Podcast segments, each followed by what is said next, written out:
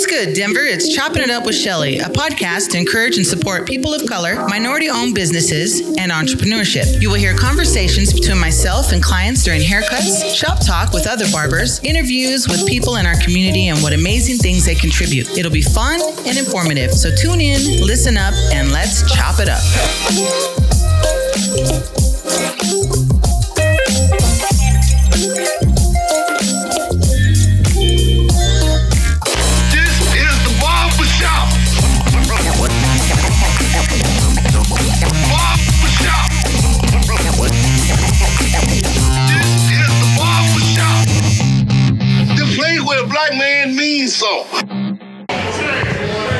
What's Denver? Chopping it up with Shellie over here at 2400 East Colfax, Denver, Hollywood Barbershop. I got the master, the one and the only, Jarrod, the Barber King. What's up, Jarrod? What's up? What's up? What's up? You know, every good master barber, regardless of your level, needs a good haircut, right? Yeah. So I'm cutting your hair today. Doesn't Yeah. mean I'm any better than anybody else. It just means, hey, This means I trained you well, you trained me well. taught you well. no one else can handle the job. That's right. Because you got Wolverine hair. so, Jarrod, um, how long you been being a barber now? Um, shit, Shellie, about 28 years now. Wow. Started when I was 19. I'm going on 49 this summer. Huh. What got you into barbering? Um, tried college for about a year and a half. Didn't work out. Didn't work out too well. So my mom and dad were like, well, you need to do something.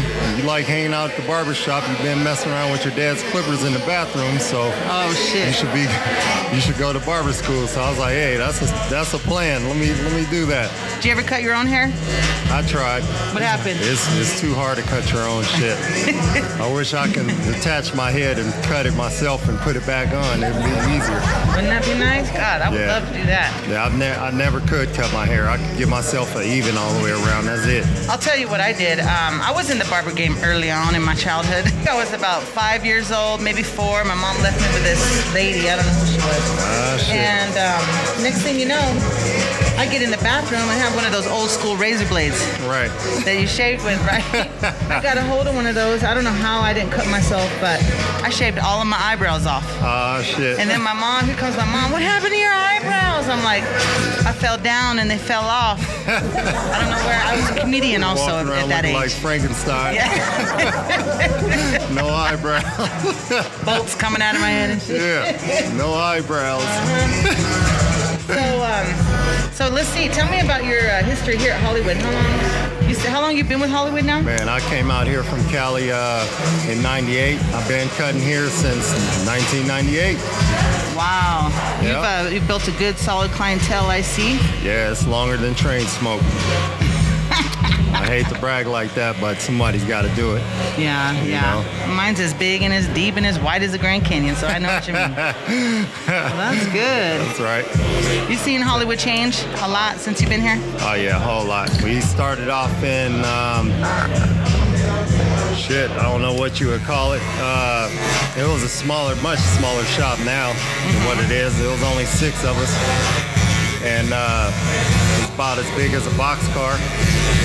And uh, Mike got the opportunity to move into a bigger suite, so we did, and um, here we are. You know, four, four, no shit, eleven chairs strong. Now, if you if you weren't if, when you decided to be a barber, was there anything else that you were kind of fumbling around with that you thought you might wanted to go into as a career?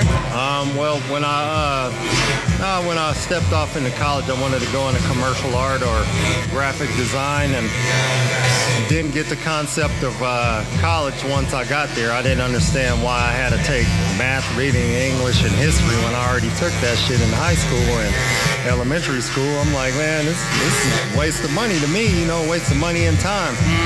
And uh, I just didn't have the self-discipline, you know. so. I mean, I don't know about you, but I still don't use algebra. right. I mean, Yeah, I don't, I don't know. Who the I hell don't know. does that? Trigonometry Who and does everything else. You know? I think, well, like before I decided, and you know, I don't know what got me into wanting to do um, hair in the first place, but I, right out of high school, I got in there. I was about 19, 20 years old. Right. And um, but but later on in life, around 27, I decided to go to college, and I was going to be a surgical nurse. Right.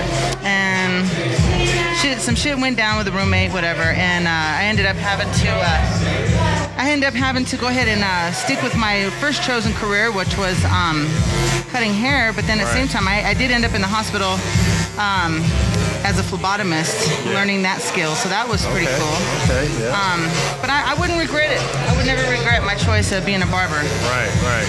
Either. Well, what does a master barber mean to you, aside from just a Um, regular barber? Master barber, you know, you get so many years under your belt. But um, I don't believe you have to have that many years under your belt to become a master barber. It's just, you know, it's just the time that you put into your uh, craft, and uh, you know, your skill set depends on you. You know, you you got to have determination to be a good barber. And if, if you don't have that, then you, you won't be. You know, you have to have some integrity. You know, you just got to be a good people's person and, you know, really communicate with people and, and uh, be able to speak to people, you know, and publicly and in the barbershop. And, uh, And then you got to be available. yeah, you got to be available. You know, you have to be you have to be here. You have to be prompt. You know, time is everything. You know, we don't we don't get paid by the hour. You can get paid by the hour if you're here. But Yeah. if you're not here, you're not getting paid. Um, a master barber, you should be able to do any type of hair. Any any hair. Anybody who walks in doesn't Yes. matter. any any haircut, Latino, white, you know, Asian. Asian.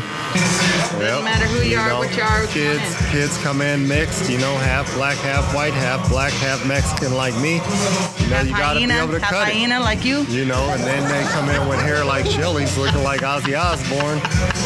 So uh, you got to be able to work through that Michael Myers Halloween mask here. you know, you got to be able to know what to do with that. You know what? I'm not. I'm not gonna. I'm not gonna. Uh, you know, fight you too much on that because yeah, I do walk in here looking pretty messy sometimes. Channel Channel Nine News came in the other day to, to interview the barbershop and get our take on the um, On the George Floyd, the George uh, Floyd, verdict. Uh, verdict. That's yeah, right. yeah. What do you What do you think uh, moving forward? Things are gonna be any different? Um, moving forward, uh, not much different. We're gonna have we're gonna have a little bit of difference coming, but not a whole lot. You know, this is just one step. Um, we got a long way to go. You know, we've got a long way to go. This is this is just the beginning. I don't know what the answers are, but you Yeah. know, it, it, I, I just hope and pray that, that we're on the verge of, of some major change. Right, we've seen some crazy stuff on this corner throughout the years. You know, the, all the homeless, you get to know them, you get to know their names here and there. Some are cool, some are in between that, and some aren't cool at all. but yeah, we've seen some uh, crazy bum fights, you know, and uh, uh, we had a guy named Thomas. He came in here with a raw pork chop once and threw it in the microwave and cooked it. It didn't look right. It was gray when it was done. It wasn't brown like your normal pork chop. It turned gray on him. Uh-huh. But uh, it was a pork chop sandwich. He ate it. You know, that's what he had. So we let him cook it in the microwave. It was the craziest stunk thing. the whole place up. Oh yeah, it was terrible. it was terrible. But yeah, we've seen some some way out stuff. You know, people get hit by hit by cars off bikes. People get hit walking in the crosswalk. You know, just just Shit, I've seen head-on collisions with with uh, two pedestrians on one on a bike and one walking going 100 miles an hour. When the guy walking across the street gets hit by a guy on a bike, and next thing you know, the guy there's French fries all over the all over the fucking street. Both are like in a daze, you know. yeah. I, I I seen something like that. But this guy ran into a fire hydrant on his bike and did a flip over the damn Oh shit! I I, did that. I ran into a mailbox one time. I don't know what happened, but it looked like he was looking at the fire extinguisher when he uh, fire uh not fire extinguisher, but what you call it, your fire hydrant. Yeah. And uh man, he hit that thing like it was a damn car. Boom! He flipped over, got up, dusted himself off, looked around. I said, "Yeah, I saw you. That shit was funny, man. It was it was funny. Long as you're all right, it was funny." But you know, I made sure he was all right before before I started laughing. It was hard to hold it in. It's a little hard not to laugh at first. Hard to hold it in. But as long as you ask if you're all right. Yeah, he was on an old ass 10 speed. That's what made it funny. I ain't seen a 10 speed like that since the 70s. It's probably rusted out. You know, a lot of A lot of guys uh, they deal with like razor bumps and things like that, right? Yep. There's a couple things to kind of prevent that. So even though if you guys use something like this at home, um, and it, you're the only one using it, you're introducing your own bacteria into opening your pores Right, again right. every time you reuse it. So you want to get a clipper spray to always clean it, and it'll always clean. And there's different brands and stuff, Yep. but you always want to clean it so that it's clean and sterile when you open up your pores Right. again to, to because your shave. your clippers just sitting at home are collecting dust and germs, so they get dirty. So Mm-hmm, And, you always uh, gotta dust clean them off when you get done using them as well. Don't Yep. leave your hair sitting on there. But uh, we, we have a lot of fun around here. That's I know sure. it. I know it. I got a quick joke. Now everyone knows what a cougar is nowadays, right? What are you know what a cougar is. I have no idea. You know, older woman. You know, you know what it is. Okay. But uh, what do you call a cougar that's going deaf? She can't hear too well. What? A deaf leopard. She's no longer a cougar. She's a deaf leopard. oh shit, that's hilarious. Bye. Anyway, you guys come see us, Hollywood Yep, Barbershop. come check us out. You know, we're all full house of master barbers over here. The doors open. The sun, you know, the sun's out today just a little bit, but it's getting warmer. Yeah, it's and um, gonna be 70s all weekend. hopefully we're gonna get back to the to the volume that we were soon. We appreciate all of your support. This is chopping it up with Shellie over here at Denver in Denver Hollywood Barbershop. Signing out. We'll see you soon. Come see us. Peace out. You just heard a raw conversation with Jarrod the Barber. And now the plug.